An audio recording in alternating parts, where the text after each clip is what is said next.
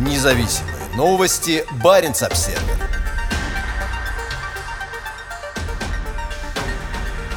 Русские жители приграничного Киркинесса выступают против войны. В преддверии Дня независимости Украины Антон покрасил свою машину в желто-синие цвета. По его словам, жители Киркинесса должны гораздо активнее выступать против войны и путинского режима. Приезжающие в Киркинесс должны видеть, что мы против войны, против Путина и его режима, говорит Антон Калинин. Мы должны вывесить украинские флаги по всей территории муниципалитета, в том числе на пограничном переходе Стурцгут и на въезде в город, подчеркивает он. 50-летний россиянин и сам не остается в стороне. Недавно он покрасил свой микроавтобус в цвета украинского флага и написал на нем антивоенные лозунги. Они гласят «Остановите войну, остановите Путина».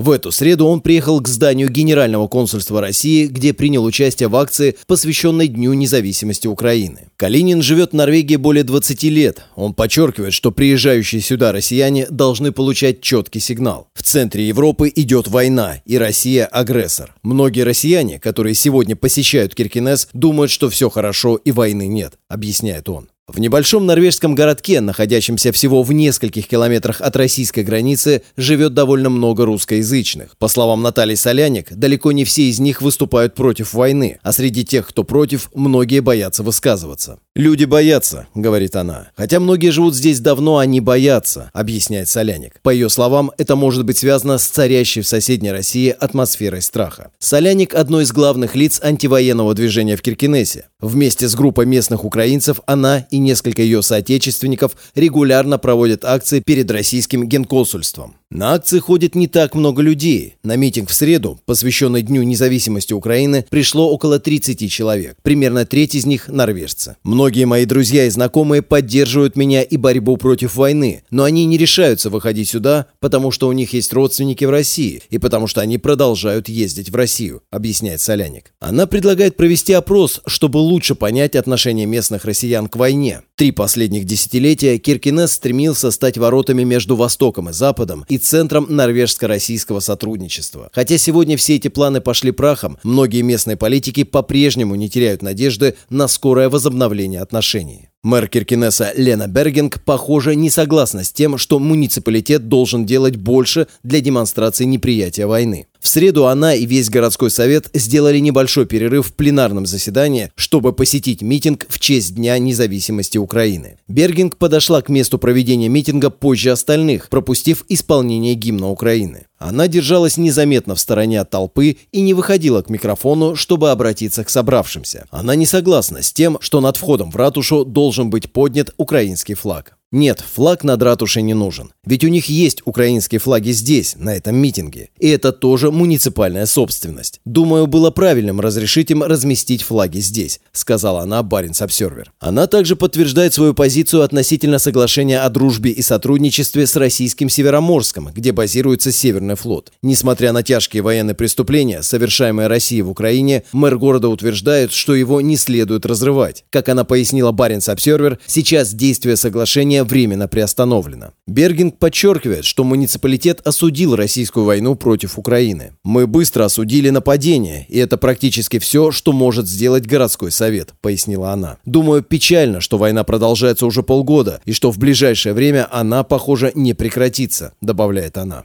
Надежда на скорое возобновление сотрудничества с Россией есть и у местных представителей консервативной партии. «Я всем сердцем надеюсь, что сотрудничество возобновится как можно скорее», говорит глава местного отделения партии Нина Даниэльсон. При этом Даниэльсен считает, что Киркинесу следует расторгнуть соглашение о сотрудничестве с Североморском и делать больше в знак протеста против войны. «Мы можем делать гораздо больше, чем делали до сих пор», — говорит она, подчеркивая, что в связи с Днем независимости Украины перед ратушей должен быть поднят украинский флаг. Заместитель мэра Эллен Матисон согласна с тем, что на политическом уровне можно делать больше. «Мы, политики, должны продолжать ходить на подобные митинги», заявила представитель социалистической левой партии. Ее товарищ по партии Харальд Сунде добавляет, что необходимо сохранять и развивать контакты и сотрудничество с россиянами, выступающими против войны и путинского режима. Нам необходимо обеспечить поддержание контактов с россиянами, с теми, кто живет здесь, и с теми, с кем мы сможем работать в будущем, подчеркивает он. Мы должны соблюдать баланс между поддержанием контактов с россиянами, но не с российскими властями. Важно говорить, что мы не против россиян как таковых. Мы по-прежнему ценим их культуру и историю, но мы против сегодняшнего воинственного режима.